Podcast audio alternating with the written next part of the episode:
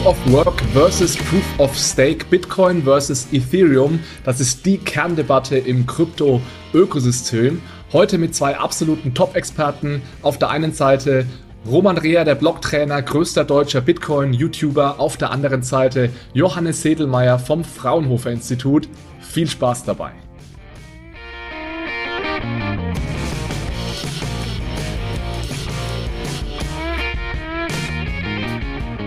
Hallo zusammen und herzlich willkommen zu einer neuen Episode von Bitcoin, Fiat und Rock'n'Roll. Heute mit zwei sehr spannenden Gästen, die euch beide auch schon bekannt sein sollten. Sie waren nämlich beide hier schon zu Gast, teilweise sogar mehrmals. Und zwar haben wir Roman Rea heute hier besser bekannt als der Blogtrainer und Johannes Sedelmeier. Erstmal Hallo an euch beide. Es freut mich sehr, dass ihr beide hier seid. Hi, schön, dass wir da sein dürfen. Ja, hallo, cool, danke für die Einladung. Ja, wir haben uns heute ein ganz spannendes Thema vorgenommen und zwar Proof of Work versus Proof of Stake. Eine Diskussion, die ja immer mal wieder geführt wird im Crypto Space, die auch sicherlich noch nicht abgeschlossen ist. Aber heute, ich bin wirklich stolz, dass wir zwei absolute Experten gewinnen konnten und dieses Thema mal aufräumen. Ich glaube nicht, dass wir es am Ende komplett aufräumen können werden, aber trotzdem freue ich mich jetzt auf die kommenden 45 bis 60 Minuten mit euch beiden. Ich würde sagen, obwohl ihr beide ja schon mal hier wart und Roman, du sogar schon mehrmals, fangen wir noch mit einer ganz kurzen Vorstellungsrunde an, damit die neuen Zuhörer oder Zuschauer euch auch kurz kennenlernen. Roman, möchtest du vielleicht starten? Ja, äh, ich bin der Blogtrainer. Ich betreibe den größten deutschsprachigen Bitcoin-YouTube-Kanal. Bei mir geht es nahezu ausschließlich um Bitcoin. Ich spreche teilweise auch ein bisschen über andere Technologien, entstanden ist das Ganze aus einem Hobby heraus damals. Äh, ich war IT-Projektmanager und Teamleiter bei Ingram Micro und ich habe dann einfach irgendwann in dieser Zeit 2017 gedacht, boah, was da so auf YouTube verbreitet wird über Blockchain und den Möglichkeiten, das ist äh, alles sehr auf einem auf Level, wo ich sage, da kann mehr Technik rein und habe das dann gemacht, Projekte technisch erklärt und es hat guten Anklang gefunden und bin dann irgendwann zu der Erkenntnis gekommen, dass eigentlich nur Bitcoin hier eine wirkliche Innovation darstellt und äh, habe dann angefangen, meinen Fokus auf Bitcoin zu legen und damit bin ich dann äh, ja bis heute gut aufgestellt. Wir haben eine Firma gegründet, ein ganzes Team dahinter. Redakteure schreiben auf unserer Homepage Blog-Einträge, ähm, Tutorials, Anleitungen, alle möglichen Informationen und äh, wir sind IT-Dienstleister, mittlerweile mit großen Kunden wie der Deutschen Bahn, der Stadt Münster und äh, entwickeln überwiegend Open Source Technologien. Also gar nicht mal jetzt auf Blockchain-Basis, genau. Cool, also für diejenigen, die den Kanal von Roma noch nicht kennen, für den verlinken wir ihn natürlich in die Show Notes. Und Johannes, ganz kurz zu dir. Jawohl, also Johannes Sedelmeier, ich promoviere seit ungefähr dreieinhalb Jahren an der Uni Bayreuth in Wirtschaftsinformatik äh, zum Bereich Blockchain. Hatte vorher mal einen Hintergrund in Mathematik und theoretischer Physik und bin also jetzt eher zwischen Computer Science und äh, Ökonomie gelandet ich habe angefangen zum Thema Blockchain mich im Mobilitätssektor zu bewegen und dann aber so eigentlich quer durch die Industrie und den öffentlichen Sektor zu schauen, wo ist Blockchain-Technologie sinnvoll. Also weniger jetzt der Kryptowährungsfokus, sondern eher so ein Technologie und Anwendung in der Wirtschaftsfokus und habe mich da auch relativ stark mit Herausforderungen von Blockchain-Anwendungen beschäftigt, also insbesondere so hinsichtlich Privacy und Skalierbarkeit und anderen ja, tatsächlichen Mythen um Blockchain, die sich so hartnäckig halten, aber auch vielleicht Herausforderungen, die in der Praxis vielleicht ein bisschen unterschätzt wurden und versuche da auch im Zusammenhang mit kryptografischen Verfahren eben Prototyping zu machen, um zwar komplexe, aber hoffentlich anwendbare Lösungen zu bauen. Bin da auch als wissenschaftlicher Mitarbeiter am Fraunhofer Institut für angewandte Informationstechnik in diesen Projekten beteiligt. Wunderbar. Also ich denke, jetzt sollte auch klar geworden sein, wer heute eventuell in welche Richtung argumentieren wird. Äh, Roman, der Blogtrainer, ist natürlich der Verteidiger des Proof of oder sitzt in der Proof of Work Ecke, während Johannes eher in der Proof of Stake Ecke sitzt, zumindest äh, ganz grob. Es wird es sicherlich auch einige Male so sein, dass der ein oder andere auch, auch die Proof of Stake oder Proof of Work Ecke mal zumindest rüberschaut und sagt, ja, stimmt vielleicht. Ich hoffe zumindest, dass wir da hinkommen, dass wir eine, eine ausgewogene Diskussion führen können. Aber bevor wir in die Diskussion gehen und so über die Pros und Kontras reden, lass uns doch mal damit anfangen. Und Roman, vielleicht da die erste Frage direkt an dich. Was bedeutet Proof of Work und Stake eigentlich, beziehungsweise anders gefragt, warum brauchen wir eigentlich diese Konsensusalgorithmen im Blockchain-Ökosystem überhaupt? Ja, also im Endeffekt würde ich fast sagen, sind es gar keine Konsensusalgorithmen, denn der Konsensus wird gebildet in dem Moment, wo sich die meisten Menschen auf einen Softwarestand einigen. Und das passiert ja schon vor diesem äh, Prozess des Proof of Work oder Proof of Stake. Daher würde ich diese Mechanismen eher als Sicherheitsmechanismen bezeichnen. Da muss man sich das Ganze so ein bisschen spieltheoretisch vorstellen. Beim Proof of Work ist mal die Frage, wer schafft es, mehr Arbeitsleistung zu erbringen als der Rest der Welt. Und wenn keiner in der Lage ist, mehr Arbeitsleistung als der Rest der Welt zu erbringen, dann wird er auch quasi nicht die Oberhand über diesen äh, Mechanismus haben. Und das ist die Spieltheorie, die Bitcoin am Ende sicher macht. Beim Proof of Stake sieht das anders aus. Da spart man, also, oder, oder möchtest du das vielleicht, äh, Johannes, dann erklären? Du, du kannst gerne mal deine Perspektive schildern oder okay. und dann mache ich das noch aus einer anderen Sichtweise. Ja. Ja. Bei, beim Proof of Stake sieht das anders aus. Dort ähm, ist die Sicherheit danach definiert, wie viel Anteile man der Coins dieses Netzwerks besitzt. Und das heißt, ähm, die Person, die die meisten Anteile besitzt, wäre theoretisch in der Lage, das Netzwerk zu übernehmen. Und da muss man natürlich immer mit dieser Definition übernehmen, ein bisschen vorsichtig sein. Was bedeutet das am Ende? Wie sieht dann ein praktischer Angriff auf das Netzwerk aus? Das ist jetzt vielleicht, äh, wenn man sich so übernehmen anhört, ein bisschen, äh, stellt man sich das vielleicht ein bisschen leichter vor. Das ist tatsächlich ein sehr komplexes Thema, da gibt es verschiedene Szenarien. Aber die Spieltheorie ist halt beim Proof of Work, dass wir eine physikalische Ressource benutzen, also Energie und Zeit. Und Energie und Zeit liegt einfach allen Dingen zugrunde. Und die Spieltheorie sagt da einfach, naja, wenn das sowieso der unterste Layer ist, dann ist es auch der einzige Layer, mit dem wir wirklich eine Sicherheit darstellen können. Und beim Proof of Stake haben wir eben diesen äh, Energielevel-Layer nicht. Und das heißt, es gibt wahrscheinlich andere Angriffssektoren, die man mit mehr Energieaufwand angreifen kann, um das Netzwerk mehr oder weniger zu übernehmen oder dem Schaden zuzufügen. Ja, das würde ich sagen, so der Mechanismus. Ja. Äh, Johannes, vielleicht kannst du noch mal ein Stück weit darauf eingehen, auf diese Frage, warum genau wir diese Mechanismen brauchen. Ich weiß, wir hatten uns gestern auch kurz über diese Sibyl-Attacken unterhalten und warum eigentlich du eine knappe Ressource brauchst, um damit klarzukommen. Vielleicht kannst du da noch mal drauf eingehen, ganz kurz. Gerne, ja. Also bei Blockchains reden wir normalerweise von verteilten Systemen. Also wir haben mehrere Teilnehmer an diesem System und die versuchen irgendwie sich zu einigen, wie die jeweilige Datenbank geupdatet werden sollte. Also wir versuchen das nachzubauen, was heute irgendwie meistens große Unternehmen als Datenbanken zur Verfügung stellen, in einem verteilten System. Und wir kennen wahrscheinlich alle eine Variante, die ganz gut funktioniert, um sich zu einigen, wie man gemeinsam weiterverfahren sollte. Und das ist irgendwie so eine demokratische Abstimmung. Leider funktioniert das nur in Systemen, in dem man von vornherein weiß, wer eigentlich an dem System beteiligt ist.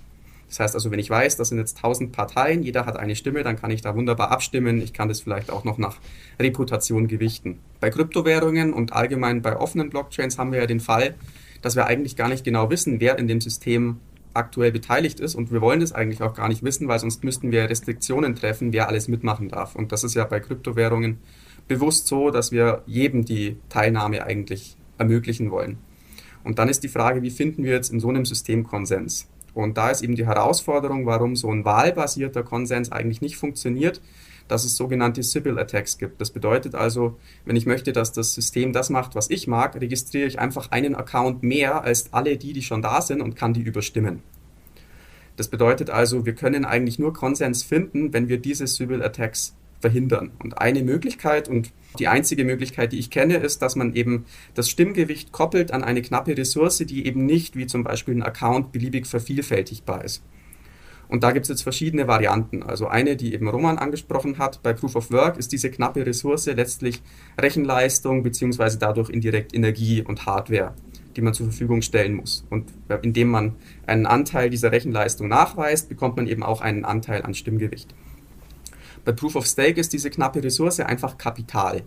Und man muss sich in Erinnerung rufen, dass man dieses, diese knappe Ressource muss man ja auch dem Netzwerk nachweisen können, um zu beweisen, dass man das entsprechend, den entsprechenden Stimmanteil verdient hat. Also das funktioniert jetzt nicht mit Dollars oder Euros, weil ich das den anderen Knoten einfach nicht beweisen kann, dass ich die bei mir liegen habe. Das heißt also, das muss irgendwie eine im Netzwerk verifizierbare Ressource sein. Und wenn man eine Kryptowährung hat, ist es irgendwie auch eine relativ natürliche Annahme zu sagen, naja, ich habe da eine Kryptowährung, also ist das jetzt das Kapital, das mein Stimmgewicht repräsentiert. Ich glaube, dass Proof of Work und Proof of Stake so ein bisschen die zwei bekanntesten ähm, Konsensmechanismen sind für so offene Systeme. Nichtsdestotrotz, es gibt schon noch ein paar andere Ansätze auch. Einer wäre zum Beispiel, dass man als knappe Ressource Speicherplatz auf Festplatten verwendet. Das wäre so der Filecoin-Ansatz beispielsweise, wo man aber auch so ein bisschen die Herausforderung hat, dass es so scheint, als würde die Hardware irgendwie relativ schnell kaputt gehen. Ähm, dann gibt es so die Variante, ich nehme eine sichere Hardware, also zum Beispiel Intel SGX, auch wenn es die jetzt ja nicht mehr gibt und vielleicht das auch lernt, äh, lehrt, dass man sich nicht zu sehr auf irgendwie die Hardware von einem Hersteller verlassen sollte, um so ein System umzusetzen. Aber auch das ist irgendwie ein Ansatz. Und ähm, ein Ansatz, der auch relativ häufig diskutiert wird, der irgendwie so zwischen dem offenen System und dem geschlossenen System ist, ist sowas wie Proof of Humanity oder da gibt es unterschiedliche Namen dafür. Also angenommen, jeder Erdbürger hätte sowas wie eine digitale Identität ausgegeben von der UNO beispielsweise, dann könnte man da wieder so ein wahlbasiertes System machen, in dem jeder Mensch eine Stimme hat, was ja eigentlich auch ursprünglich von Nakamoto so ein bisschen vorgesehen war. Ne? One CPU, one vote. Das hat sich jetzt nur im Laufe der Zeit geändert, aber ursprünglich war ja durchaus die Intention, dass irgendwie eine Person oder ein Besitzer eines Computers eine Stimme abgeben kann. Aber also all diese Ansätze haben eigentlich gemeinsam, dass man irgendeine knappe Ressource repräsentieren muss, um das Stimmgewicht fair zu verteilen. Okay, super. Vielen Dank für, die, für den Überblick und die Zusammenfassung. Ich würde dann jetzt mal weit, einen Schritt weitergehen und ich habe mir mal vier ja, weit verbreitete Missverständnisse einfallen lassen zu vor allem Proof of Work und Proof of Stake natürlich. Und ich würde diese vier Missverständnisse mal mit euch durchgehen und würde euch fragen, ob ihr das tatsächlich als ein Missverständnis haltet oder ob das vielleicht trotzdem wahr ist. Also vielleicht ganz kurz mal die Rückmeldung von euch. Erstes Missverständnis, der Energiebedarf bei Proof of Work steigt mit der Anzahl der Transaktionen. Wahr oder falsch? Also ich würde sagen, das ist falsch oder bedingt falsch. Die Anzahl der Transaktionen ist ja sowieso mehr oder weniger gecapped. Also zumindest das, was bei Bitcoin als Speicherplatz zur Verfügung steht, das hat ein Limit. Und wenn der Block voll ist, dann ist er voll. Und ähm, heutzutage verdienen die Miner im aktuellen Zustand sowieso das größte Geld durch die neu erschaffenen Coins. Und diese Inflation nimmt ja bei Bitcoin bekanntlich alle vier Jahre ab. Bei dem sogenannten Halving-Event, das sind alle 210.000 Blöcke. Und im Endeffekt ist es ja so, dass dann irgendwann mal vermutlich dieser Switch kommt, wo dann die Miner wirklich mehr Geld durch Transaktionsgebühren verdienen als durch die neuen Coins. Was aber eher diesen Prozess aufrecht erhält und mit Sicherheit auch mit der Zeit steigert. Da aber am Ende das, was sie verdienen, ja keine Dollar sind, sondern Satoshis, ist hier vielmehr der ähm, Gegenwert in Dollar oder Euro relevant um vielleicht zu definieren, dass die Miner sich mehr Rechenleistung le leisten können. Ja, also im Endeffekt ist relevant, wie viel mehr sind die Satoshis wert und gar nicht die Transaktionen. Und ähm, dementsprechend würde ich sagen, hängt der Energieverbrauch mehr an der Akzeptanz von Bitcoin. Und je mehr Menschen sich auf Bitcoin einigen, desto wertvoller wird es gut, weil es einfach begrenzt ist. Und diese knappe Menge auf äh, ja, einen immer größer werdenden Markt, also immer mehr Menschen trifft im, im, Umkehrschluss ist auch, man kann das ein bisschen umformulieren, dieses Missverständnis, was ja, was man teilweise auch hört, ist, dass ja, wir müssen ja unglaublich viel mehr Energie in Bitcoin stecken, damit wir die Performance hinbekommen, die wir haben wollen. Also so, als könnte man durch mehr Energieaufwand plötzlich zu mehr Transaktionen kommen. Das ist, denke ich, auch noch so. Da. Vielleicht möchte ich da noch was ergänzen. Also tatsächlich ist es ja schon so, dass wenn jetzt ganz viele Transaktionen in die Blockchain reingeschrieben werden wollen und wir den Speicherplatz aber nicht haben, dass man sich natürlich am Ende so ein bisschen bettelt. Ja? Also der, der das meiste anbietet, der kommt dann rein. Und das heißt schon, wenn ich jetzt mehr anbiete, dann sind die Transaktionen wertvoller und äh, je teurer wird es äh, für mich und desto mehr verdienen auch die Miner und damit können sie natürlich ihre Hardware besser ausbauen. Das, also so ein bisschen stimmt das Argument schon. Ich würde aber dies runterbrechen, was häufig in den Medien passiert von, schau mal, eine Bitcoin-Transaktion verbraucht so viel Strom wie zehn Haushalte äh, im Jahr oder so. Ähm, das ist halt eine Argumentation, die sehe ich nicht, denn Bitcoin ist eher wie so ein Settlement-Layer zu verstehen und wenn man mal vergleicht, ähm, wie viel äh, Dollar pro Sekunde runtergebrochen beim Bitcoin-Netzwerk gesettelt werden im Vergleich zum Visa-Netzwerk, dann sieht man zwar, das sind viel, viel weniger Transaktionen, aber der Dollarwert, der in gewissen Phasen übersteigt sogar schon das Visa-Netzwerk. Und da merkt man, naja, das ist das Settlement-Netzwerk und wir haben halt äh, Netzwerke wie sowas hier, das ist dann eine Bitcoin Lightning Node und da kann ich theoretisch 1000 Transaktionen die Sekunde mit einem anderen Teilnehmer austauschen. Äh, und das sind Bitcoin-Transaktionen, die sind halt nur noch nicht finalisiert, eben noch nicht gesettelt. Und dementsprechend ist es schwierig, da jetzt einen Energieverbrauch auf eine einzelne Transaktion runterzubrechen. Auf Settlement-Ebene auf jeden Fall. Aber ähm, das finde ich ist halt kein valider Punkt, um da jetzt ein Argument zu machen, wie teuer jetzt oder energieintensiv jetzt diese Transaktionen sind am Ende.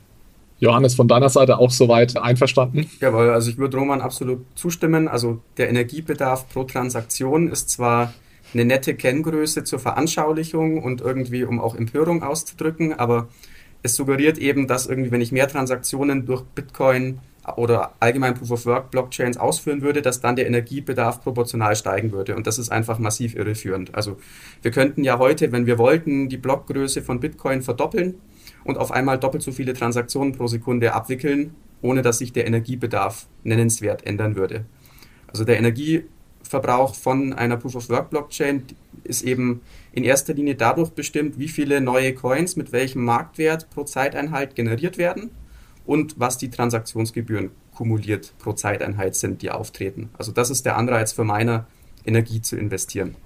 Jetzt, könnt, jetzt kann man darüber streiten, welche Auswirkungen das hat. Beispielsweise, wenn man die Blockgröße verdoppelt, werden dann die kumulierten Transaktionsgebühren höher, weil man mehr Transaktionen reinpacken kann, oder werden sie niedriger, weil der Wettbewerb weniger scharf ist, diese Transaktionen unterzubringen. Und das ist, glaube ich, auch in der Bitcoin-Community mit ein großer Streit ob man jetzt Blockgröße knapp halten sollte oder nicht, weil man in Zukunft eben rein auf den Transaktionsgebühren aufbauend die Sicherheit des Netzwerkes verankern muss, also spätestens ab 2140. Und entsprechend würde ich sagen, kann man jetzt nicht genau sagen, würde sich jetzt eine größere Blockgröße positiv oder negativ auf die gesamten Transaktionsgebühren auswirken, aber im Moment dominiert auf jeden Fall ja der Anteil der neu gemeinten Coins. Also das ist im Moment ungefähr 100 mal mehr als die Transaktionsgebühren, was ein Miner bekommt. Und entsprechend kann man also eigentlich sagen, also der Grundenergiebedarf von Proof of Work Blockchains aktuell ist eben fix und das ist unabhängig davon, wie viele Transaktionen das System abwickelt. Alles klar, dann lass uns mal zum zweiten Missverständnis kommen. Und zwar lautet das, bessere Hardware führt zu Energieeinsparungen bei Proof of Work. Roman, was sagst du dazu? Ja, also äh, auch hier gibt es kein Ja oder Nein. Also äh, in gewisser Form ist das so. Wenn ich natürlich Hardware baue, die aus äh, der äh, Energie, die ich dieser Hardware hinzufüge, mehr Hashrate macht als äh, ältere Hardware, dann werde ich ja schon effizienter. Und wenn zusätzlich die neue Hardware auch schwerer zu produzieren ist oder einen längeren Produktionsprozess hast, und davon weniger Hardware zur Verfügung steht, dann haben wir später weniger Energieverbrauch für denselben Anteil Hashrate. Und damit drängen wir natürlich auch ineffizientere Teilnehmer, also alte Hardware unter Umständen, aus diesem Spiel raus. Weil das Mining-Game ist natürlich, je mehr Teilnehmer es gibt, immer mehr an eine Konkurrenz, an eine globale Konkurrenz gebunden, an sehr, sehr knappe Strompreisgrenzen, wo ich noch profitabel bin. Und das heißt, unter Umständen könnte natürlich ein Zustand eintreffen, wo ich mit weniger Energieverbrauch äh, deutlich mehr Sicherheit erzeuge auf Basis von Hardwareknappheit. Aber mhm. das ist meiner Meinung nach immer nur ein temporärer Zustand. Je weiter das natürlich geht und je länger Hardware produziert wird, wird sich das irgendwann wieder einholen. Immer bis zu dieser Grenze, wo sich es eben noch lohnt, neue Hardware dem Netzwerk hinzuzuschalten, um trotzdem profitabel zu bleiben. Und das heißt, naja, ein bisschen ist das so, wir werden effizienter, aber es ist, glaube ich, eher ein Mechanismus, um profitabel zu bleiben in diesem Game und äh, auch ein Konkurrenzmechanismus, den ich übrigens als mit größten Unterschied zu Proof of Stake sehe, der einen Anreiz bietet, sich immer weiter zu verbessern und eben dir eine eine Hürde gibt, dass du dich nicht auf dem, was du bereits besitzt, ausruhen kannst. Und ähm, der es allen anderen Teilnehmern immer wieder eine, eine Chance gibt, dich als mächtigste Position aus diesem Game rauszudrängen. Und mhm. äh, da kommen wir aber wahrscheinlich später nochmal zu. Genau. Genau. Es ist, es ist ganz lustig, weil ich bin ja ein Ökonom, ja, und wir Ökonomen, wir denken überhaupt nicht dran, dass es sowas wie Friktionen geben könnte, dass zum Beispiel, wenn ich mir neue Hardware kaufe, dass dann alte Hardware aus dem Markt gedrängt wird, äh, sondern Ökonomen denken ja immer an die ideale Welt, wo es keine Friktionen gibt und der Markt perfekt funktioniert. Und können wir uns vielleicht darauf einigen, dass wenn wir in so einer Welt leben würden, das heißt, dass es einen unendlichen Zugang zu dieser neuen, besseren Hardware gibt und ich sozusagen die bessere Hardware sofort durch die alte ersetzen könnte und jeder heutige Miner sofort die neue, bessere Hardware hat, dass sich dann eigentlich nichts ändern würde und ich auch keine Energie einsparen würde in, in dem Proof-of-Work-Netzwerk. Ich glaube, das ist allgemein ein großes Problem. Äh, auch wieder ein Mythos, würde ich fast sagen, der tatsächlich kursiert, dass alte Hardware zum Müll führt bei Bitcoin. Was natürlich so ist. Ich meine, alles, was wir produzieren, führt zwangsläufig irgendwann zum Müll, aber wahrscheinlich nicht so schnell, wie viele das halt sagen. Denn ein gutes Beispiel ist, in Norwegen benutzen die Leute fast ausschließlich äh, Elektroheizung. Ja, und Elektroheizung machen nichts anderes als, äh, ich stecke Strom rein und mache Wärme daraus. Und das ist ganz wichtig, weil wir haben einen Energieerhaltungssatz und eine Thermodynamik. Das sind äh, Grundfeste unserer Physik die halt besagen, dass Energie immer nur umgewandelt wird. Also wir können Energie nicht vernichten und auch nicht aus dem Nichts erzeugen. Und wenn wir jetzt zum Beispiel elektrische Energie haben, dann haben wir einen Umwandlungsprozess, die Thermodynamik, und kriegen daraus thermische Energie, also Wärme. Ja, und das ist ja das, was die in Norwegen wollen. So, und wenn ich jetzt eine einfache Elektroheizung dahin stelle, die nimmt die Kilowatt, die macht daraus Wärme. Und wenn ich jetzt einen Miner dahin stelle, die macht genau das Gleiche. Äh, mhm. Mit dem Unterschied, er meint dazu noch Bitcoin. Das heißt, egal wie alt dieser Hardware ist, ich werde damit effizienter sein wie mit einer reinen Elektroheizung. Und jetzt ja. muss man schnell feststellen, okay, vielleicht gibt es ja Anwendungsfälle, wo wir die Abwärme super gut benutzen können in manchen Gegenden und wo wir einfach unsere bisherigen Prozesse deutlich effizienter gestalten können. Und deswegen würde ich dir sogar vielleicht sogar sagen, naja, wir leben vielleicht in so einer Welt, ja, wo wir ja. alte Hardware weiter benutzen können. Also, also da, da will ich dir auch gar nicht widersprechen. Ich versuche es nochmal. Den Punkt, den ich machen wollte, ist, stell dir mal vor, wir haben, wir meinen alle mit CPUs heute und wir haben eine gewisse Hashrate und verbrauchen eine gewisse Energie. Und jetzt könnte man ja sagen, okay, wir können ja dieselbe Hashrate mit äh, GPUs viel effizienter erreichen. Das heißt, dann ist die Idee zu sagen, okay, dann lass uns doch aus die CPUs mit GPUs ersetzen und wir sparen extrem viel Energie und haben dieselbe Hashrate. Aber das ist ja nicht das, was passieren würde, sondern es würde jeder mit GPUs meinen und genau dieselbe Energie aufwenden dafür, um eben dann logischerweise ein höheres Maß an Sicherheit im, im Bitcoin-Netzwerk herzustellen. Das ich ist das, was ich versucht habe zu genau. sagen. Also wir, wir haben halt am Schluss ein ökonomisches Gleichgewicht letztlich. Also die Ausgaben für Mining-Hardware und für Energie, die sind in etwa so groß wie die Einnahmen der Miner durch Transaktionsgebühren und neue Coins. Und in dieser Gleichung taucht halt einfach die Effizienz von Hardware überhaupt nicht auf. Das heißt also, wir haben kurzfristig Effekte aus individueller Perspektive. Wenn ich mir einen neuen ASIC kaufe, dann brauche ich erstmal weniger Energie, um die gleiche Hashrate zu erzeugen, um den gleichen Anteil zu haben. Sobald der Rest des Systems auf den gleichen ASIC aufrüstet, haben wir eigentlich wieder ähm, den gleichen Energie Verbrauch wie vorher, weil für den eben nur die Stromkosten relevant sind, nicht aber die Effizienz der Hardware. Also das Argument von Roman finde ich gut. Also ein ASIC ist tatsächlich eine lustige Elektroheizung, mildert natürlich das Problem von Elektroschrott. Loswerden werden wir das Problem, glaube ich, trotzdem nicht. Also in der Metrik pro Transaktion, von der wir ja schon gesagt haben, dass sie mit Vorsicht zu genießen ist, haben wir, glaube ich, pro,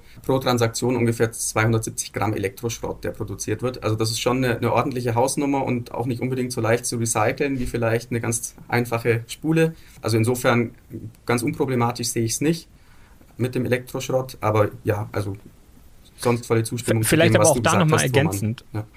ja. aber da auch nochmal ergänzend. Also ähm, wir sehen jetzt erste Konzepte, die aufkommen von Open Source äh, ASIC-Minern und man will diese modular aufbauen. Das bedeutet, in Zukunft wird das eher wie der Computermarkt sein. Also wir können ja dieses Elektroschrott-Argument auf alles runterbrechen, ja, also auf jede Google-Anfrage, die wir machen, auf alles. Also tatsächlich, weil, und gerade bei einer Google-Anfrage sind sämtliche Internetrouter betroffen, über die meine Transaktion geht. Das sind die Server bei Google betroffen, das ist mein PC betroffen und da werde ich mit Sicherheit auch einen großen Anteil Elektroschrott äh, feststellen.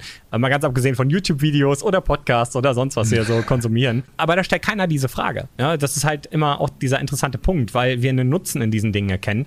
Und ich finde es halt immer so krass, dass dieser Nutzen von Bitcoin gar nicht wahrgenommen wird in dieser ganzen Gleichung. Wobei Bitcoin tatsächlich sehr viele ökonomische Anreize bietet, nachhaltig mit diesen Dingen umzugehen, weil es dir sofort an deine Markteffizienz geht, was wir bei vielen anderen Dingen heute nämlich gar nicht mehr haben.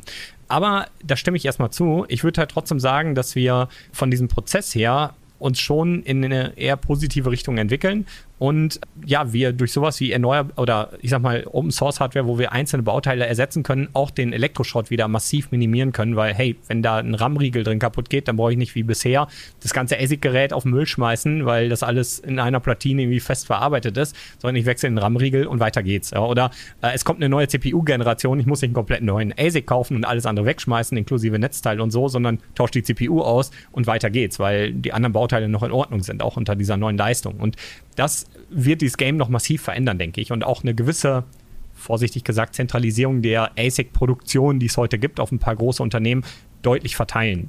aber das sind, das ist Zukunftsmusik, da gebe ich zu, da sind wir noch nicht. Und äh, das ist aber so der Next Step. Ja. Okay, da können wir, können wir auch gerne gleich noch im Detail einsteigen, was so Energieverbrauch und Ressourcenverbrauch, Proof of Work versus Proof of Stake anbelangt. Ich würde mal noch die letzten beiden Missverständnisse mit euch gerne diskutieren. Das vorletzte Missverständnis, äh, der Zinseszins führt zu einer Zentralisierung bei Proof of Stake. Also vielleicht ganz kurz noch ein Satz zur Erklärung. Die Idee ist, bei Proof of Stake setze ich ja Kapital ein und bekomme da im Endeffekt ja einen Zins oder eine Dividende, könnte man sagen. Das heißt, ich werde dafür entlohnt, dass ich mein Kapital einsetze. Und der Zinseszinseffekt führt ja normalerweise immer dazu, dass man sagt, je mehr ich habe, desto mehr Zinsen bekomme ich. Und dann ist das wie so eine exponentielle Kurve, die also das Kapital am Ende an einer Stelle akkumuliert. Und da sozusagen dann bei Proof of Stake de, de, de, diese, diese Idee, dass man sagt, oder die, äh, der Vorwurf, dass am Ende einer alles Kapital besitzt und damit natürlich auch eine Person die komplette Kontrolle über das Netzwerk hätte. Johannes, was sagst du dazu? Also es gibt eine sehr hochrangige Publikation, die eigentlich beweist, dass das nicht der Fall ist. wenn man sich wirklich nur die Verzinsung anschaut und nicht, dass vielleicht die Kleinen gar nicht die Möglichkeit haben, so viel zu staken, weil sie ihr Geld liquide halten müssen. Also wenn man davon ausgeht, jeder Teilnehmer im Netzwerk bekommt den gleichen Zinssatz auf sein Kapital, dann kann man zwar sehen, der individuelle Stake wächst exponentiell, wie du es beschrieben hast, also wenn man so möchte, die Reichen werden immer reicher, aber verhältnismäßig, also als Anteil zum Gesamtsystem, das Gesamtsystem verzinst sich ja auch mit diesem Zinssatz. Das heißt also, das Stimmgewicht, das Verhältnis von meinem Kapital zu dem des Gesamtsystems ist konstant. Das bedeutet also, wir haben aufgrund dieses Effektes zunächst mal keine Zentralisierung. Ich würde halt auf den Punkt nochmal eingehen, den du auch schon angesprochen hast, Johannes. Ähm, also mal als Beispiel, wenn Ethereum jetzt tatsächlich umstellt auf den Proof-of-Stake-Mechanismus, dann brauche ich dort 32 Ethereum, um staken zu können. Das ist für viele schon ein gewaltiger Anteil. Und was halt dann passiert ist, dass wenn ich jetzt ein Ethereum besitze, theoretisch ja gar keinen Zinseszins bekomme. Und das heißt, die, die halt viel besitzen, 32 Ethereum, die bekommen diesen Anteil und es zentralisiert sich unter Umständen dadurch auf diese Teilnehmer. Aber ich würde auch zustimmen, dass der Zinseszinseffekt nicht das größte Problem von Proof of Stake ist und einer möglichen Zentralisierung, die sich bildet. Diesen Part sehe ich tatsächlich eher bei der ökonomischen und vielleicht auch technischen äh, Seite. Ja? Und deswegen würde ich da komplett zustimmen, ja. Okay, super. Dann letzter, letztes weit verbreitete Missverständnis. Und da bin ich gespannt, ob wir uns einig sind. Äh, Proof of Work führt in Zukunft zu einem unendlich steigenden Energiebedarf. Roman, vielleicht fangen wir mal bei dir an. ähm, ja, äh, auf jeden Fall, natürlich. Äh, Bitcoin steigt unendlich ähm, in der Theorie. Ähm, Bitcoin ist eine knappe Ressource, keine Kraft dieser Welt ähm, die Supply-Regeln ändert. Und im Endeffekt bedeutet das, sofern wir uns als Menschen weiter ausdehnen, kriegen wir von allen Dingen mehr. Ja? Und das sind vielleicht auch Zustände, die wir heute uns noch nicht vorstellen können, aber alleine der Goldbestand weltweit, der kann vielleicht geschätzt werden, aber das, was digital gehandelt wird auf Börsen und Exchanges an Gold, das ist eine Ressourcenmenge, die können wir nicht validieren. Ja? Und da kann es sein, dass zentrale Parteien auch schon mehr Gold digitalisiert haben, als es tatsächlich gibt. Und das ist ein Problem. Das ist Inflation, ohne dass es eine tatsächliche Inflation gab. Und die gibt es ja bei Gold sowieso. Zusätzlich könnte es zum Beispiel sein, dass wir irgendwann mal Gold aus dem Weltall abbauen. Und da, wenn wir wirklich solche Technologien bekommen sollten, dann werden wir da extrem effizient sein, dass wir innerhalb von einem Jahr die Goldmenge, die es derzeit global auf dem ganzen Planeten gibt, äh, einfach abbauen können, weil dieses Verfahren dann sehr effizient wird. Da könnte ich auch für die Zuhörer, die das interessiert, mal das Video von In a Nutshell, kurz gesagt, das ist ein Funkkanal ähm, zum Space Mining empfehlen. Das ist ziemlich äh, aufschlussreich. Mhm. Aber einfach von der Theorie her, das ist ein Zustand, der halt irgendwann mal absehbar ist. Und der trifft eigentlich auf alles zu. Wir können Wohnraum theoretisch unendlich lange fortführen und nach vorne bringen. Und wir Menschen dehnen uns aus. Und sollte dieser Prozess natürlich irgendwann rückläufig sein, dann wird dieses Argument, dass Bitcoin unendlich lange im Wert steigt, nicht mehr stimmen, weil dann würde der Bitcoin-Wert in Bezug zu allen Dingen natürlich rückläufig sein, weil wir weniger Menschen werden. Und das heißt, die Dinge werden nicht mehr gebraucht. Das heißt, wir, wir haben diesen Bedarf nicht. Sofern wir aber wirklich uns als Menschheit auf Bitcoin einigen würden und äh, wir uns weiterentwickeln, dann steigt der Energiebedarf unendlich lange an. Ja, davon gehe ich aus. Und äh, das ist halt aber etwas, was man vielleicht auch heute sehr negativ auslegt, was aber vielleicht gar nicht so negativ ist. Und da muss man halt so ein bisschen auch reinschauen, was sind die positiven Effekte von dem Proof of Work. Aber ich denke, da kommen wir eher später zu. Ja. Genau, also Roman, du sagst, das ist äh, kein Missverständnis, sondern der äh, Proof of Work würde tatsächlich zu einem unendlich steigenden Energiebedarf führen.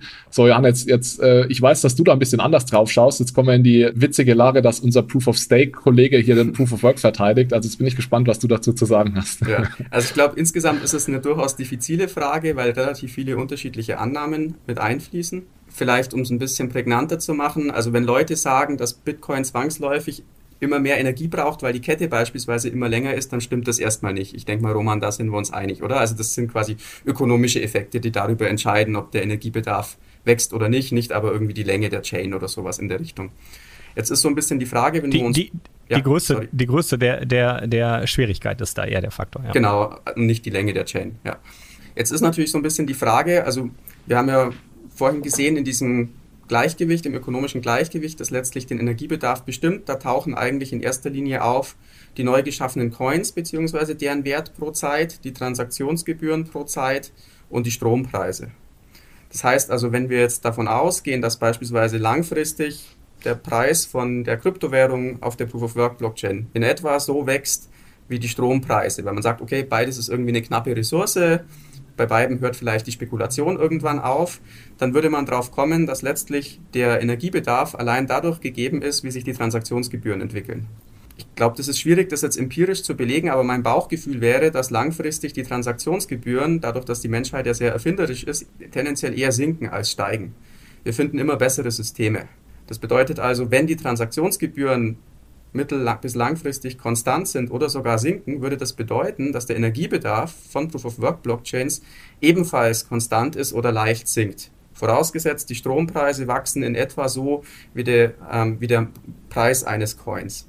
Ich sehe kein unendliches Wachstum insofern, sondern eigentlich eines, das irgendwie so an das Wachstum der Energie, die die Menschheit so fördert, gekoppelt ist. Und wenn die Menschheit immer mehr Energie erzeugen sollte, wird sie vermutlich immer billiger. Das führt dazu, dass sie auch bei Proof-of-Work-Blockchains eben zu einem größeren Energiebedarf führt. Ähm, wenn das aber nicht der Fall ist und Energie wirklich irgendwie mal endlich sein sollte, weil man keine neuen Planeten mehr besiedelt oder keine neuen ähm, Kraftwerke mehr findet oder bessere Solarzellen, dann würde ich davon ausgehen, dass auch der Energiebedarf von Proof of Work eben nicht weiter ansteigt. Okay, aber da kommen wir zu einem sehr, sehr interessanten Punkt.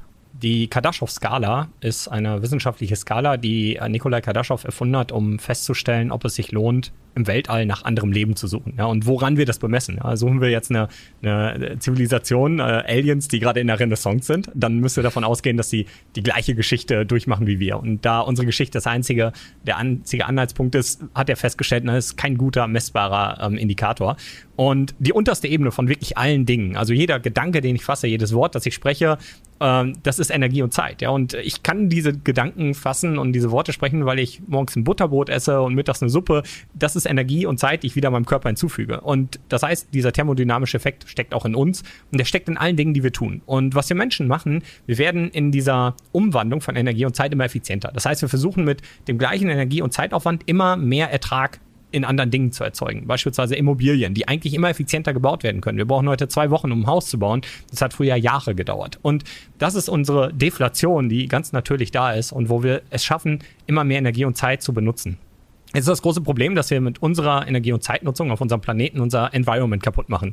Also wir benutzen fossile Brennstoffe und so und die sind endlich. Die Ressourcen sind irgendwann weg. Das heißt, wenn wir es wirklich schaffen wollen, langfristig Energie und Zeit zu nutzen und dabei den Planeten heile zu lassen, müssen wir nicht weniger Energie und Zeit nutzen. Das würde nämlich nach Kardaschow-Skala nur bedeuten, dass wir uns als Zivilisation zurückentwickeln. Das, was wir benutzen müssen, ist Energie und Zeit, die erneuerbar ist und die das Environment, auf dem wir leben, heile lässt. Und das ist der interessante Anreiz, den ja Bitcoin unter Umständen auch bietet, ein Environment zu schaffen, was weiter funktioniert und trotzdem diesen hohen Energieverbrauch und äh, diesen diesen Zeitverbrauch am Ende auch rechtfertigt und sogar steigern kann, weil das der einzige Indikator ist, wie wir uns messbar als Zivilisation nach vorne entwickelt haben. Wir können natürlich andere Indikatoren schaffen, wie, hey, wie viele Bananen schaffen wir es auf der Welt zu produzieren, aber das ist wieder schwer zu verifizieren und am Ende, wenn man es runterbricht, auch nur ein Verbrauch von Energie und Zeit, weil ja alles aus Energie und Zeit basiert.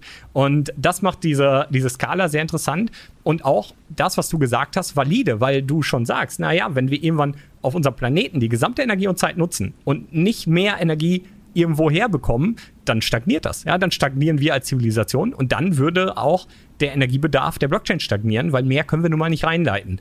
Sofern wir uns aber ausdehnen, und das war ja mein Argument, und vielleicht mal irgendwann das Universum bevölkern und dort Energie äh, akkumulieren, dann wird auch der Energiebedarf der Blockchain wieder weiter steigen. Und das macht das Ganze aber noch mal spannender, weil plötzlich wird die Blockchain, die Bitcoin-Blockchain, zu einer Art Indikator wie die Kardaschow-Skala, weil wir anhand der Schwierigkeit und unseres technologischen Fortschritts feststellen können, wie viel Energie und Zeit schaffen wir es als Zivilisation, in diesen Sicherheitslayer zu leiten. Und das könnte zum Beispiel für eine außerirdische äh, Zivilisation, die uns sucht, wiederum ein interessantes Netzwerk sein, die darüber feststellt, äh, wie groß unser Energienetz ist, das wir gespannt haben und Energie in diesem Netzwerk dokumentieren. Plus, wir dokumentieren ja, dadurch, dass wir uns weiterentwickeln und alles inflationiert mit der Zeit und Bitcoin knapp bleibt, dokumentieren wir über den Bitcoin-Preis in Bezug zu allen anderen Dingen zusätzlich unseren Zivilisationsfortschritt, weil geht der Preis für Bitcoin nach oben in Bezug zu allen anderen Dingen, heißt es, wir haben es geschafft, alle anderen Dinge effizienter herzustellen. Und geht der Preis von Bitcoin runter, heißt das, wir haben es geschafft, wieder uns zurückzuentwickeln und ineffizienter alle Dinge zu produzieren. Und so kann Bitcoin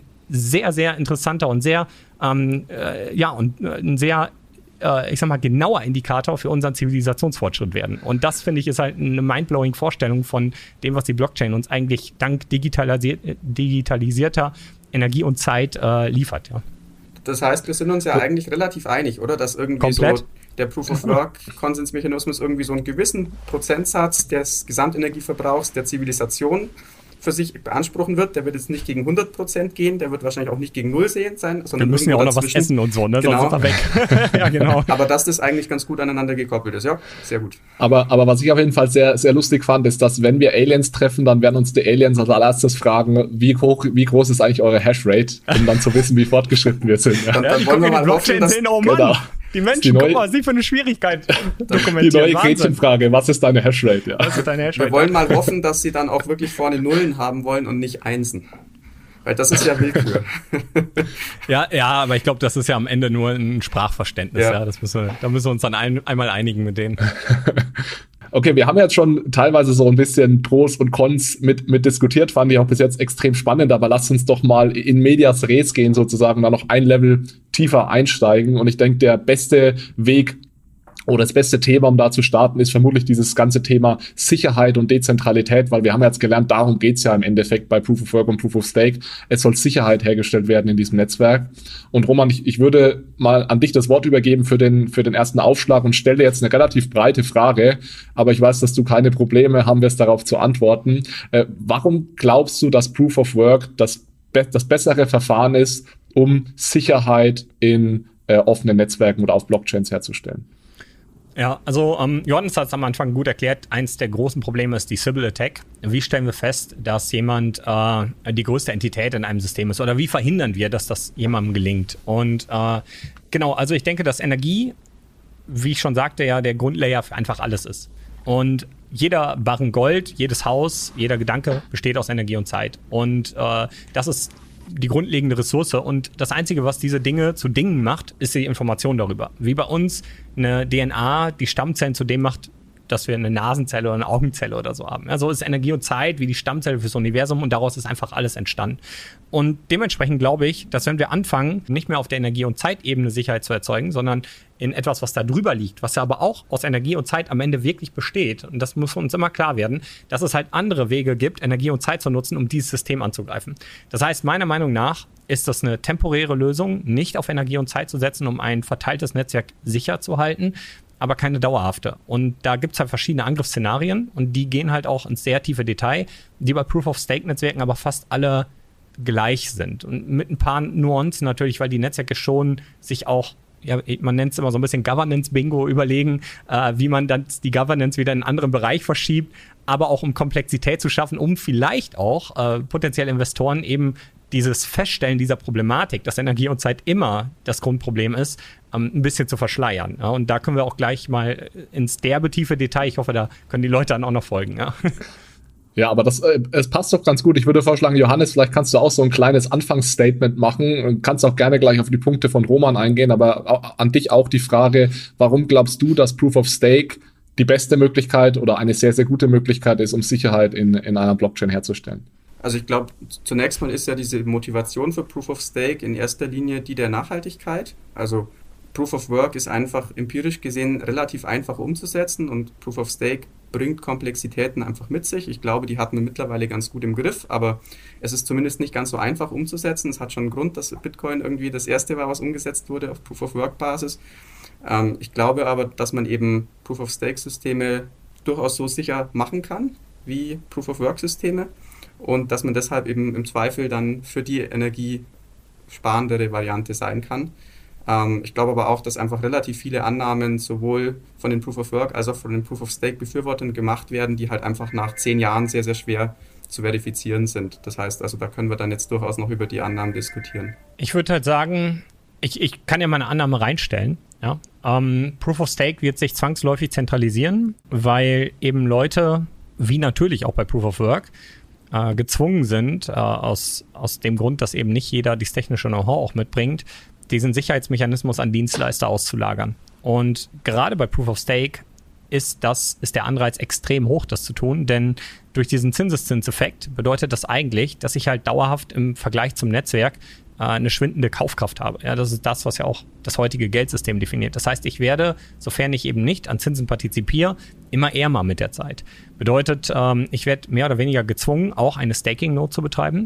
Und um das zu tun, brauche ich mal, um jetzt wirklich das Beispiel Ethereum zu nehmen, ich brauche 32 Ether, die habe ich nicht, also gebe ich die einem Dienstleister oder mein Stimmrecht dem Dienstleister, der akkumuliert dann vielleicht und betreibt dann eine Node für mehrere und verteilt äh, den Gewinn an alle. Und es ist auch sehr spannend, weil jetzt wird es ein bisschen technisch.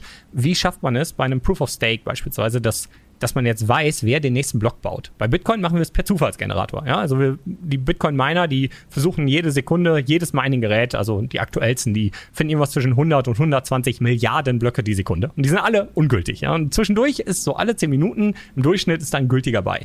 Das heißt, wir können uns ziemlich sicher sein, die Reihenfolge, die braucht niemand vordefinieren. Das ist ein Zufälligkeitsprozess basierend auf Energie und Zeit. Bei Ethereum oder bei anderen Proof-of-Stake-Netzwerken haben wir diesen Mechanismus nicht. Das heißt, wir müssen es irgendwie schaffen, eine Reihenfolge herzustellen, wer jetzt den nächsten Block baut. Weil das ist hier nicht mehr so, dass man viele ausprobiert, sondern eigentlich weiß schon jeder, wie wird der nächste Block aussehen. Nur die Frage ist, wer darf ihn bauen? Weil sonst kommen wir wieder in das Sybil-Attack-Problem. Und Ethereum will mit 2.0 ein, eine Zufälligkeit schaffen und jetzt wird es wieder schwierig. Die also man kann mit Software keine echte Zufälligkeit herstellen. Ähm, man braucht immer eine Realweltressource und das macht das Ganze so schwer. Also geht man hin und sagt, hey, alle Staking Nodes, die es hier gibt, die sagen jetzt eine zufällige Zahl in den Raum. Und danach machen wir eine Reihenfolge auf Basis dieser zufälligen Zahl. Und jetzt ist es ja die Schwierigkeit, man darf aber vorher ja nicht wissen, wie diese Reihenfolge aussieht, weil sonst könnte ich ja mit mehreren Nodes, die ich besitze, schon mal so eine Reihenfolge machen, die mich immer so ein bisschen bevorteilt. Und das heißt, man versucht hier ein Proof of, Stake, äh, Proof of Work zu hinterlegen, dass danach die Reihenfolge mehrere Minuten braucht, um ausgerechnet zu werden, um sicher zu sein, dass das aber vorher keiner kann. Und das Ganze nennt sich RenDAO und da arbeiten sie gerade dran und bedeutet aber auch, dass man trotzdem eine ASIC-Maschine braucht, die diesen Random Proof of Stake äh, Zufallsgenerator danach ausrechnet. Und daran arbeitet gerade die Ethereum Foundation ein paar andere Unternehmen auf Open Source Basis so einen ASIC zum Ausrechnen dieser äh, Schwierigkeit zu haben. Und da merkt man schon, es ist gar nicht so leicht, diese Sybil Attack zu lösen. Und die Thematik ist jetzt, dass man wieder eigentlich ein Proof of Stake äh, zu einem Proof of Work auf dem untersten Detail versucht umzubauen. Und die Gefahr besteht jetzt als Single Point of Failure, dass einer in der Lage wäre, genau so ein effizienteren ASIC als alle anderen zu haben und unter Umständen wirklich diese Zufälligkeit zu manipulieren. Und wir könnten es nicht mal feststellen.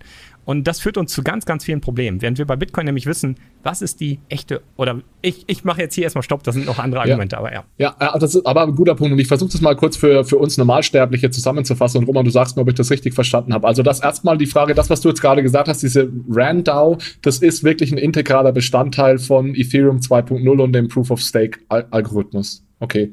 Und da diese Zahl, die da in den Raum geworfen ist, von der du gesprochen hast, hängt die zusammen mit meinem Staking, das ich mache? Das heißt, je größer das Staking, desto größer diese Zahl oder sind diese Zahlen sind völlig unabhängig von meinem? Also Stake? da muss man, wie gesagt, ein bisschen unterscheiden. Es gibt ja Netzwerke, die sagen, ja, eine Node kann bis X Coins mit Stake gefüllt werden und hat dann ein bisschen mehr Stimmrecht. Das ist aber meistens gecapped. Also bei, bei Cardano mhm. zum Beispiel, da gibt es dann trotzdem Oberlimit. Und bei Ethereum gibt es einfach nur dieses Limit. Ja? Das heißt, dann hast du diese 32 Ethereum, dann hast du eine Node und wenn du 32,5 drin hast, hat die nicht mehr Stimmrecht. Ja? Und hast du weniger, okay. dann bist du gar nicht Teil des Netzwerks. Du könntest aber ja mit 64 Ethereum zwei Nodes betreiben.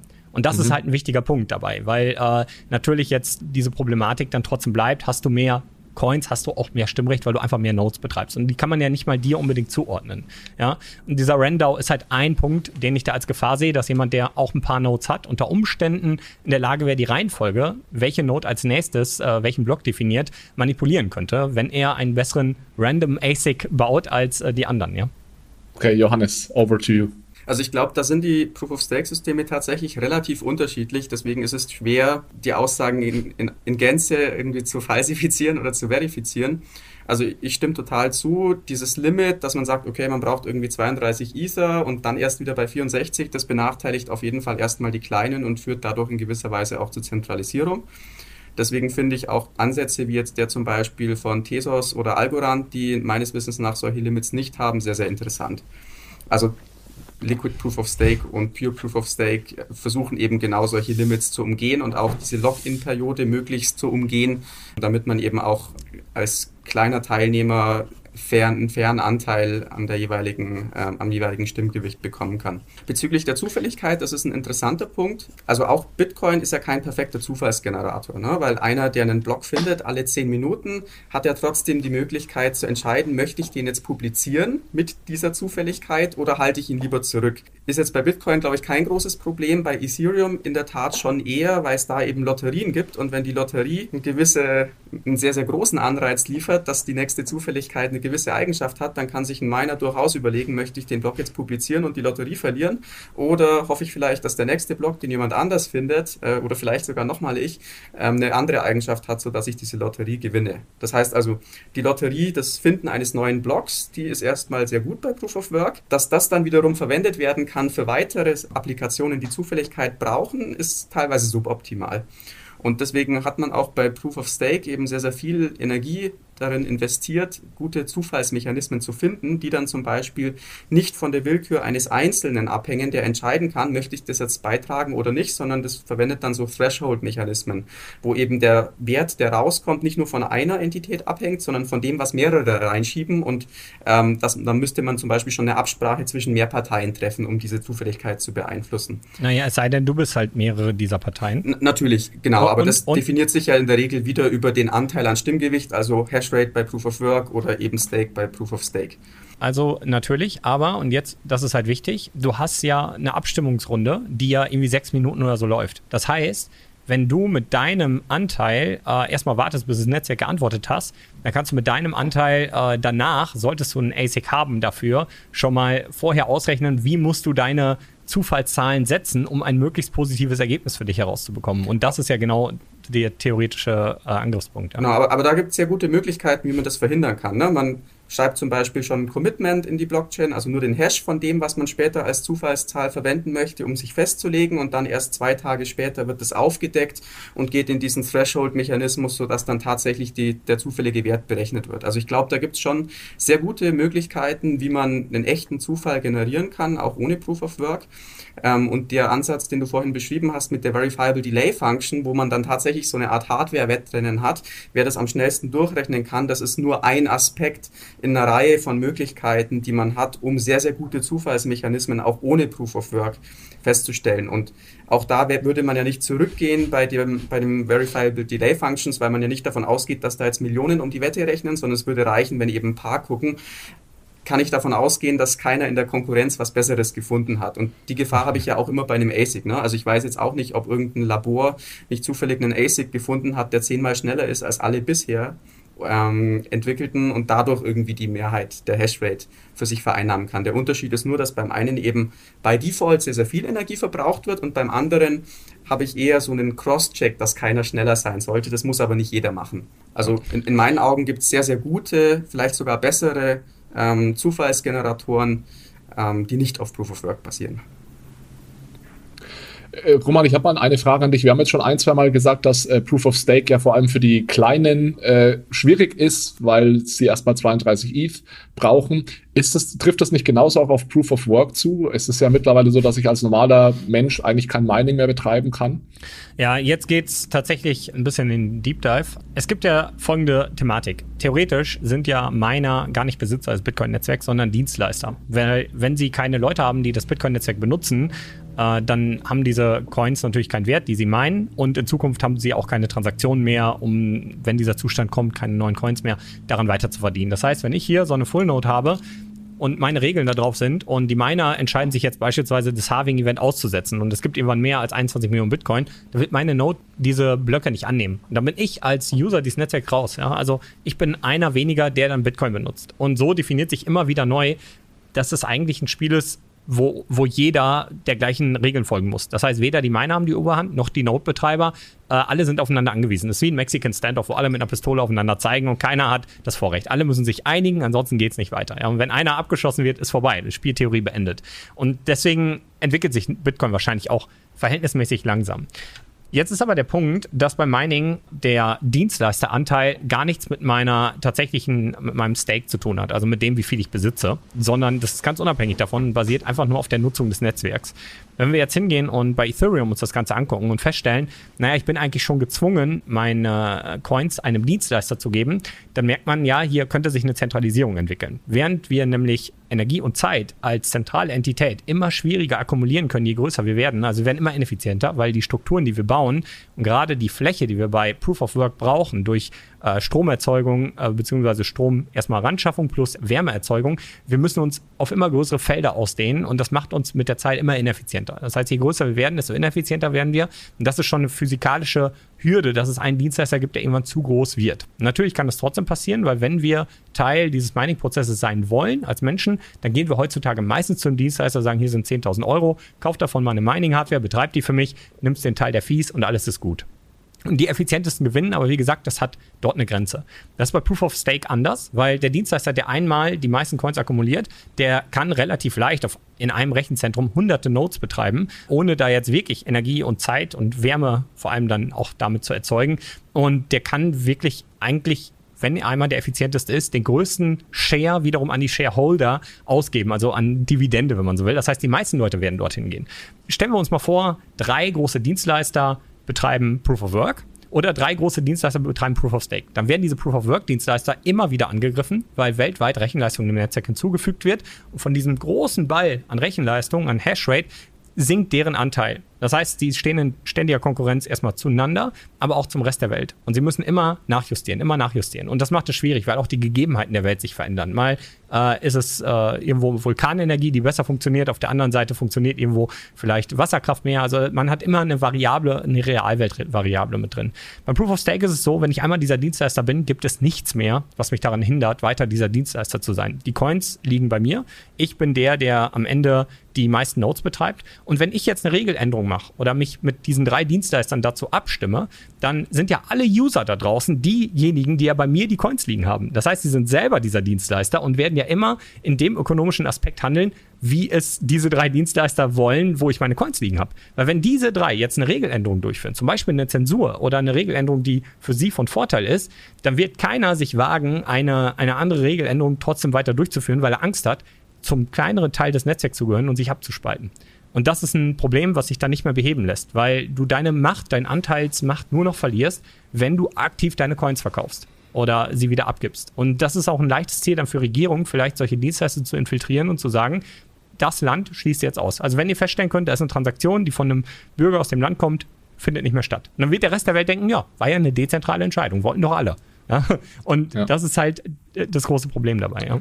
Also das war jetzt nochmal ein gutes Argument dafür, dass die Zentralisierungstendenzen bei Proof of Stake größer sind als bei Proof of Work. Und ich formuliere es mal ein bisschen um und Johannes, da wird mich dann deine Meinung dazu interessieren. Wenn ich mal, und, und Roma, bitte unterbrich mich, falls ich dich da jetzt falsch interpretiere mit dem, was ich sage, wenn ich mal einen gewissen Anteil des Netzwerks kontrolliere, schlimmstenfalls natürlich 51 Prozent, dann ist diese Verteidigung dieses Anteils im Proof of Stake Netzwerk leichter als im Proof of Work Netzwerk, weil bei Proof of Work muss ich ständig viel, viel mehr äh, aufwenden, um diese 51 Prozent zu verteidigen, während bei Proof of Stake habe ich die erstmal und äh, ja, es ist viel einfacher, diese, diese dann auch aufrechtzuerhalten. Ich würde das noch ergänzen. Ich würde sogar sagen, bei Proof of Stake passiert es zwangsläufig, dass irgendwann 51 Prozent der Coins in der Kontrolle einer Entität liegen. Und bei Proof of Work ist es ausgeschlossen oder wird immer unmöglicher. Die Spieltheorie bei Proof of Work ist, wie gesagt, ganz einfach. Kann eine Entität mehr Energie und Zeit akkumulieren als der Rest der Welt? Und bei Proof of Stake ist es die Frage, kann eine Entität mehr Coins besitzen oder kontrollieren als der Rest der Welt? Und da würde ich sagen, auf jeden Fall, weil er diese eben nicht besitzen muss, sondern als Dienstleister agieren kann. Nichts, kein ökonomischer oder markteffizienter Prozess ihn dazu zwingt, das auch so zu haben. Und das heißt, steter Tropfen hüllt den Stein. Es wird sich nach und nach immer mehr zentralisieren, weil es keinen Mechanismus gibt, der das verhindert. Also wirklich gar keinen. Und da muss man sich dann klar machen, wenn das passieren sollte, dann ist es halt so, dass jemand Regeln definiert. Wir davon ausgehen aber, dass diese Regeln einer dezentralen Entscheidung entstammt sind. Und das ist ein super gefährliches Machtwerkzeug, weil wenn jetzt wirklich mal eine totalitäre Macht kommt, die das korrumpiert, wir gar nicht feststellen können, dass sie eigentlich sämtlichen ja, man muss sich klar machen, dass ein wirklich großes dezentrales Netzwerk wie, wie, heute das Internet dann auf einmal von einer zentralen Partei kontrolliert wird und wir aber denken, es sei dezentral. Und das ist super gefährlich. Ja, dann sieht es so aus, wenn eine ganz schlimme Entscheidung passiert, die für manche extrem von Nachteil ist, dass das alle wollten. Obwohl das vielleicht nur eine Partei wollte. Und das ist sehr, sehr gefährlich, ja. Okay, jetzt geben wir dem Johannes mal die Chance. Das waren jetzt viele ja, Punkte, aber im Großen und Ganzen ging es darum, Zentralisierungstendenz bei Proof of Stake deutlich größer. Roman sagt sogar zwingend äh, und bei Proof of Work äh, fast ausgeschlossen. Was, was sagst du dazu? Also ich würde erstmal sagen, wenn wir tatsächlich den Fall haben, dass eine Entität 51 Prozent des Stakes hat, dann wird es tatsächlich, glaube ich, sehr schwierig, das rückgängig zu machen und das ist in Proof of Work anders. Also da würde ich erstmal zustimmen. Ich bin mir aber nicht sicher, ob das wirklich das entscheidende Kriterium ist oder ob dann nicht sowieso schon der Use Case von einer Kryptowährung so, so kaputt wäre, dass man sich auch bei Proof of Work überhaupt nicht mehr Gedanken machen würde, muss ich das jetzt zurückerobern, sondern ich würde vielleicht sagen, so schade, Projekt gescheitert, äh, lass es uns mit einer neuen Kryptowährung versuchen. Also ich glaube, insofern wiegt das für mich jetzt nicht so stark vielleicht als Argument als wie andere Aspekte. Darf ähm, ich kurz äh, aber, aber dich mhm. was fragen?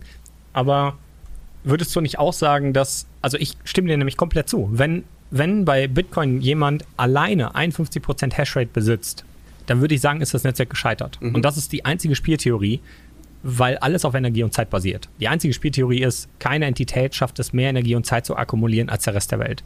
Also ich glaube schon, wenn das passiert, ist Bitcoin beendet, aber dann war das auch die einzige Chance, weil wenn Energie und Zeit eh schon der unterste Layer ist, und der unterste Layer es schon nicht geschafft hat, sich dagegen zu wehren, wie sollen wir jemals wieder was Dezentrales aufbauen, wenn wir wissen, vom untersten Layer her ist es schon nicht machbar? Hm. Also ich stimme dir auch zu, ne? also so Zentralisierungstendenzen im Bereich Energie sind, glaube ich, tatsächlich geringer, als sie jetzt im Bereich von Kapital sind, einfach weil Energie ja in der Regel auch eine re relativ regionale Ressource ist. Allerdings würde ich mal sagen, was da in der Gleichung noch nicht vorgekommen ist, was für mich aber ein entscheidender Punkt ist, ist, wer stellt eigentlich die Hardware her? Und wie ist die Zentralisierungstendenz im Bereich der Hardwareherstellung im Vergleich zur Zentralisierungstendenz bei Proof of Stake und, äh, und bei Kapital? Aber, aber da würde ich auch direkt nochmal was anderes fragen. Weil, also zum einen merken wir ja schon, es entwickelt sich Open Source ähm, ASICs und Projekte, die genau das lösen sollen, was natürlich heute noch nicht der Fall ist. Wir sehen aber auch, wir haben mittlerweile mehr Dienstleister und wir haben einen sehr interessanten Vorfall in der Vergangenheit gehabt, das sogenannte New York Agreement. Da haben äh, Entitäten wie Roger Ver, Craig Wright, ähm, Gavin Andresen, Mike Hearn und vor allem viele große Unternehmen, damals Coinbase, zu dem Zeitpunkt Bitmain, die, glaube ich, wirklich zu dem Zeitpunkt die einzigen oder auf jeden Fall die einzig nennenswerten Mining-Hersteller waren, sich dazu entschieden, das Bitcoin-Netzwerk zu verändern und große Blöcke zu priorisieren. Und obwohl die gesamte, das war ein Zustand damals 2017, 18, äh, nee, 2017 war das, äh, glaube ich, sogar tatsächlich das New York Agreement oder Anfang 18, egal. Aber das war ein Zustand, da war das also da war all, alle bei, die DCG, die am Ende auch ähm, die ganzen News-Seiten eigentlich besessen hat. Also die gesamte Industrie rund um Bitcoin hat das gewollt. Alle Companies haben das gewollt. Selbst der Mining-Hersteller, der so ziemlich die einzigen ASICs hergestellt hat, der hat das gewollt. Und trotzdem ist diese Regeländerung nicht gekommen. Von daher sehe ich das Argument nicht so valide, dass die Zentralisierung der Hardware-Hersteller ein Problem darstellt, weil Bitcoin das eigentlich in der Vergangenheit schon bewiesen hat, wo das Netzwerk tatsächlich auch noch deutlich unsicherer war, weil wir heute da auch wirklich große Konkurrenten zu Bitmain sehen. Weiß ich nicht, ob das am Ende, und, und seien wir ehrlich, also, auch, die Her auch, auch die Herstellung von, von ASIC-Hardware ist ja am Ende Energie und Zeit, oder? Also auch das, das, das ist ja runtergebrochen. Also wenn ich mir jetzt die Hardware-Herstellung anschaue, also bei Bitcoin würden uns ja 40% der Hashrate reichen, um das Netzwerk zu übernehmen, wenn wir Selfish Mining mit, Mining mit betrachten. Ne? Und wenn ich mir jetzt anschaue, was sind so Warum? die Welt... Also Selfish Mining kannst du ja überproportional viele Blöcke generieren ähm, lohnt sich ab 25% Hashrate und dadurch kannst du von den 50% letztlich auf 40 gehen. Wenn du nicht diesen zusätzlichen Trick machst, dass du 50-50 entscheidest, wenn du zwei Konfliktblöcke hast, dann kann es sogar passieren, dass du bei 33% schon das Netzwerk übernehmen kannst. Also aber das würde ja, ja, Moment, das muss aber auch bedeuten, dass du das komplett offline machst. Das darfst du ja nicht publizieren, was du tust. Genau, aber das ist ja der Trick bei Selfish Mining. Ja, aber das, aber ja, aber jetzt, das ist ja die. Ist jetzt nicht ja, so okay, wichtig, ne, ob es 40 oder 50 Prozent sind, ist ja relativ ähnlich. Aber wenn ich mir jetzt heute den Hardware-Markt anschaue, dann sehe ich halt, dass die größten drei Hersteller von ASICs irgendwie wesentlich mehr als 40 Prozent der weltweiten Herstellung haben. Und das ist jetzt für mich auch kein Spezialfall, weil wenn ich mir anschaue, wer x86 äh, Architekturen herstellt, dann habe ich Intel und AMD. Wenn ich allgemein die äh, Halbleiterindustrie anschaue, dann ist es auch nur eine Handvoll an Unternehmen. Und die haben eigentlich alle dann schon eine Mehrheit von der Herstellung von der entsprechenden Hardware. Und wenn ich mir jetzt vorstelle, dass ich immer so dieses Szenario an die Wand male, ein Land möchte zum Beispiel dann die Kryptowährung kompromittieren, wenn die, also wenn eine ein Land vermutlich würde uns schon reichen, um die ganze Halbleiterindustrie, die wir für die ASICs brauchen, zu dominieren und dadurch dann auf jeden Fall mittelfristig es relativ schwer zu machen für den Rest der Welt, bei der entsprechenden ASIC-Produktion hinterherzukommen, wo ja Effizienz schon ein sehr, sehr maßgebliches Element ist. Und wenn aber ich das musst du dich auch trotzdem fragen, wenn du, wenn du aber jetzt mit dieser produzierten Hardware das Netzwerk angreifst, ist sie danach useless. Das ist alles verschwendete Kostenenergie und Zeit. Und spieltheoretisch sehe ich das als unmöglich an, dass ein Land derartige Kosten aufbringen kann, ohne zum Beispiel seiner Nationalwährung erheblichen Schaden zuzufügen, weil man das nur noch mit massiver Inflation stemmen könnte. Ja, weil ja also im Vergleich zu dem Wert, den das Netzwerk jeweils hat, ist eigentlich der Wert der dafür verwendeten Energie und Hardware gar nicht mal so groß. Also der ist ja bei Bitcoin größtenteils entkoppelt, dadurch, dass ich ja das Ganze nicht unbedingt an den Wert des Kapitals insgesamt, sondern nur an das, was pro Zeit hinzukommt, kopple. Das bedeutet also, ich habe eigentlich eine ganz andere Gewichtung von der Marktkapitalisierung bei Proof of Stake, als ich sie bei Proof of Work habe, weil bei Proof of Work hängt ja die Sicherheit an der Änderung der Marktkapitalisierung. Das bedeutet also, letztlich ist das, was ich an Stake akkumulieren muss, um das Netzwerk zu übernehmen, dadurch, dass ich dadurch ja auch Preise treibe, in meinen Augen wesentlich höher als das, was ich in Kauf nehmen muss, um zum Beispiel zwei Jahre lang einen größeren Teil an Hashrate als der Rest des Systems hat zu bekommen. Also aber doch das sind nur, ein bisschen unterschiedliche Ankerpunkte. Ja, aber doch nur, wenn man davon ausgeht, dass man wirklich jeden Stake kaufen muss, um äh, Kontrolle über das Proof-of-Stake-Netzwerk zu bekommen. Aber wir haben ja schon festgestellt, die meisten staken ja dann eh bei einem Dienstleister. Das heißt, er hat fast gar kein, also dem kann das fast egal sein, was die Coins wert sind, weil er am Ende kontrolliert, ohne sie besitzen zu müssen. Naja gut, ich, mit, dem, also mit dem ähnlichen Argument kann ich mir auch Hashrate, Hashrate mieten. Nee, eben nicht, also weil glaub, das, das ist ja genau der Punkt, den ich meine. Bei Hashrate muss ich mich an eine ständig verändernde ähm, an ständig verändernden Markt orientieren. Das brauche ich bei Proof of Stake nicht. Ja, also ich glaube, da haben wir einfach so ein bisschen unterschiedliche ab. Priorisierungen. Ne? Ja, also habe ich, hab ich einmal 10% Macht, dann bleiben die bei mir. Ja? Die gehen nie wieder weg. Und, und im Endeffekt ist es bei Proof of Work so, wenn ich jetzt einmal 10% Rechenleistung habe, dann muss ich ja ständig mich am Markt orientieren, sonst sinkt die mit der Zeit. Also selbst wenn ich offline versuche, Mining-Hardware aufzubauen, ist ja ständig auch ein globaler Markt da, der öffentlich daran sogar verdient, dass er das macht und das Netzwerk mit seinem Mechanismus unterstützt. Das heißt, es sind für mich zwei Faktoren, die das schwierig machen. Zum einen der Verlust, den ich habe, wenn die Hardware kaputt ist, die ich nie wieder nutzen kann, plus dass auch meine Konkurrenz ja dauerhaft wächst, während ich versuche, einen Angriff zu starten. Und das hast du ja bei Proof of Stake gar nicht. Ja, Wenn du einmal 10% habe ich ja bei hast, Proof of Stake das Slashing. Also das ist doch eigentlich das ökonomische Äquivalent. In einem Fall verliere ich meine Mining-Hardware gut, gut, und im anderen Fall verliere, verliere ich mein gestaktes Kapital. Also für, für, mich ist das eigentlich sehr, sehr analog, diese beiden Szenarien. Nee, stopp, stopp, stopp, stopp. Slashing ist meiner Meinung nach die, die fieseste Waffe, die das Netzwerk äh, sich überlegt hat. Vielleicht um, ganz kurz, Roman, äh, ganz ja. kurz mal erklären, was Slashing ist, weil ich glaube, es weiß nicht jeder der Zuhörer, äh, was Slashing genau bedeutet. Also erstmal muss man hier wieder sagen, Slashing ist eine, ist eine eigen Thematik von Ethereum. Ja, das hat das Ethereum-Netzwerk sich überlegt, weil, ähm, also wir haben ja vorhin schon festgestellt, man weiß eigentlich schon, wer ist der Nächste, der einen Block baut. Und jetzt stellt man sich einfach mal vor, einer dieser Teilnehmer, der fällt jetzt einfach aus. Während diese Kette vorangeht, dann wartet das Netzwerk die ganze Zeit auf den nächsten Block und der kommt aber nicht, weil der eine Teilnehmer offline ist. Jetzt hat man ein Riesenproblem, weil es ist wie ein Schluck auf dem Netzwerk und das will man verhindern. Also versucht man das möglichst zu intensivieren, dass die Leute ihre Geräte online halten. Und dafür hat man sich überlegt, ja, dann slash man. Ja, einer geht offline, der kriegt einen auf den Deckel. Dann wird ihm von seinen 32 Ethereum, was weiß ich, ein halbes Ethereum weggeslasht. Und das passiert wie folgt. Es gibt so Nodes, die sind unterwegs und beobachten alles, was im Netzwerk passiert. Und die sehen einen, der sich eben ja nicht an das hält, was sie abgemacht haben. Wie zum Beispiel, bleib online. So, und dann geht er hin und reportet, hey, der war vorhin offline und dieser Report wird wie eine Transaktion an die Validatoren übergeben. Und die Validatoren schauen sich das an und sagen, ja, stimmt, das war gegen die Regeln, die wir ausgemacht haben. Dem slashen wir jetzt 0,5 Ethereum weg. Die sind jetzt unbrauchbar, quasi geburnt. Und dementsprechend ist das, äh, kriegt eine kleine Belohnung, kriegt der, der es gepetzt hat, ja, was da passiert ist. Und am Ende ist so der Anreiz geschaffen, sich an die Regeln zu halten. Und das funktioniert natürlich super, sofern einer eben nicht 51% des Netzwerks hat. Wenn wir uns jetzt aber vorstellen, jemand hat 51% der Macht im Netzwerk und der entscheidet sich einfach zu sagen, hey, ich mache mal eine Slashing-Regel dazu, ja. Also jeder, der mir nicht zustimmt oder mir nicht mindestens äh, Transaktionsgebühr X bezahlt, der wird auch geslashed. Oder irgendwie ja, solche das, Sachen könnte man sich überlegen. Das, das, stimmt in der Form nicht unbedingt. Es ist nicht so, dass man okay. das einfach als eine Partei festlegen kann. Also zum einen möchte man jetzt nicht, nicht, unbedingt Leute slashen, die nicht online sind. Ne? Das möchte man nur in Phasen, in denen wirklich signifikante Teile des Netzwerks nicht online sind, weil sonst die Sicherheit gefährdet ist. Also man spricht sich eigentlich dafür aus, dass man slasht diejenigen Parteien, die zwei Blöcke publizieren, die sich gegenseitig widersprechen. Weil das das eigentliche Angriffsszenario ist, dass ich im Vergleich zu Proof of Work neu hinzu bekomme, nämlich diese Nothing at Stake Attacke. Ich kann eigentlich im Prinzip für zwei Blöcke wählen, es hat mich ja nichts gekostet, die zu erzeugen, also stimme ich einfach für beide und bin jedes Mal auf der Seite der Guten. Egal wie es rausgeht. Und das muss man verhindern. Sonst hat man tatsächlich ein wahnsinniges Problem.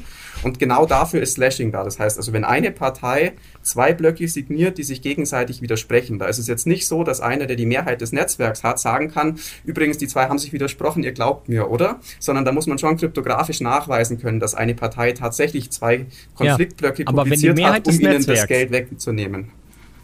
Ja, aber wenn die Mehrheit des Netzwerks bei sich eine Regeländerung, ja, ja? Wenn die Mehrheit des Netzwerks eine Regeländerung bei sich installiert, die einfach das hinzufügt, eine Regel hinzufügt, dann werden sich alle an die Mehrheit des Netzwerks richten. Weil jeder Angst hat, dass er sonst nicht mehr Teil dieses Netzwerks ist.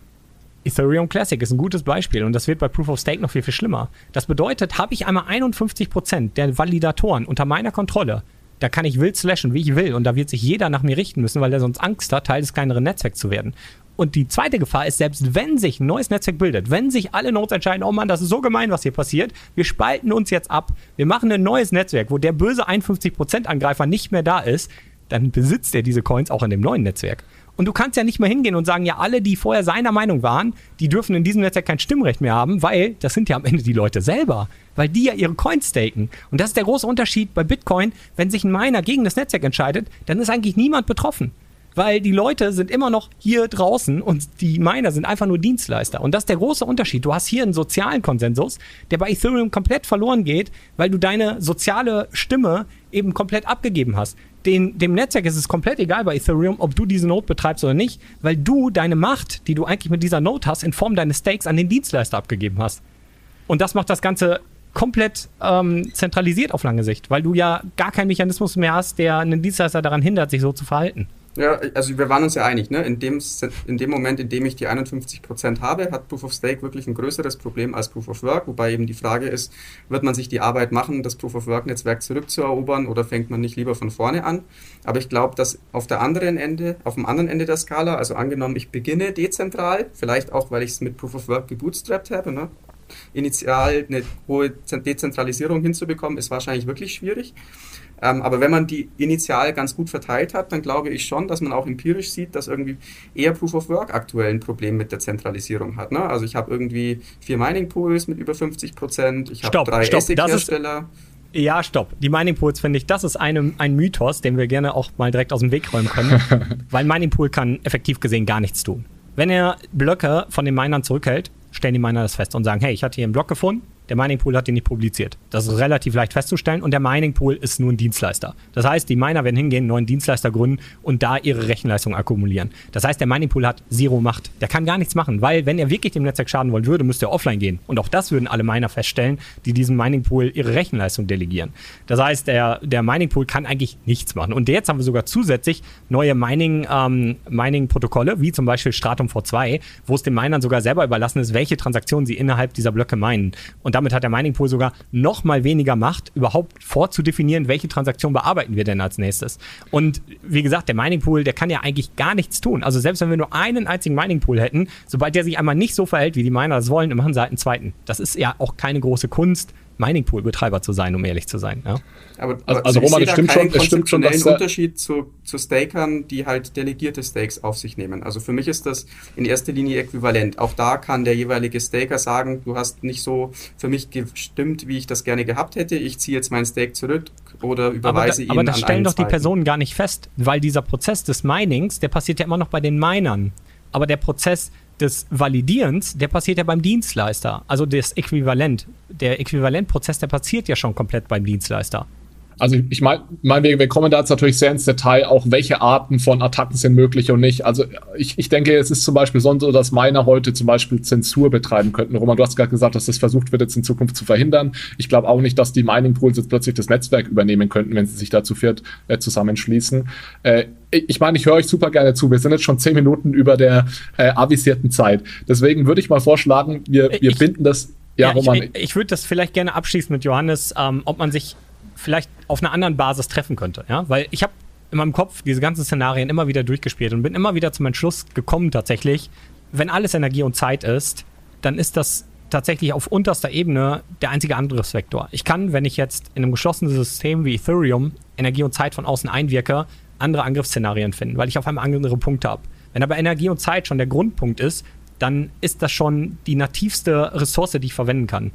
Ich kann bei Ethereum so viele Angriffsszenarien von außen einwirken, die mich dazu auch incentivieren, weil dieses Netzwerk eben keine Absicherung mit der Realwelt hat, dass die Gefahr einfach besteht, dass das jederzeit wieder passiert und am Ende die Absicherung auch wieder auf Energie und Zeit basiert. Zum Beispiel, weil ich mit einem Panzer von einem Dienstleister fahre und den zwinge, meine Regeln durchzusetzen. Was der Panzer wieder definiert, ist Energie und Zeit. Ja? Und das beim Proof of Work viel, viel schwieriger ist, weil sich eben auch Mining auf den gesamten Globus verteilen muss, zwangsläufig. Was bei eben Proof of Stake tatsächlich je effizienter ich äh, meine Server betreibe, gar nicht der Fall sein muss, weil ich eben nicht diese physikalischen äh, Energiebedarf habe und auch nicht in der Lage bin oder, oder gezwungen bin, mich geografisch auszuweiten.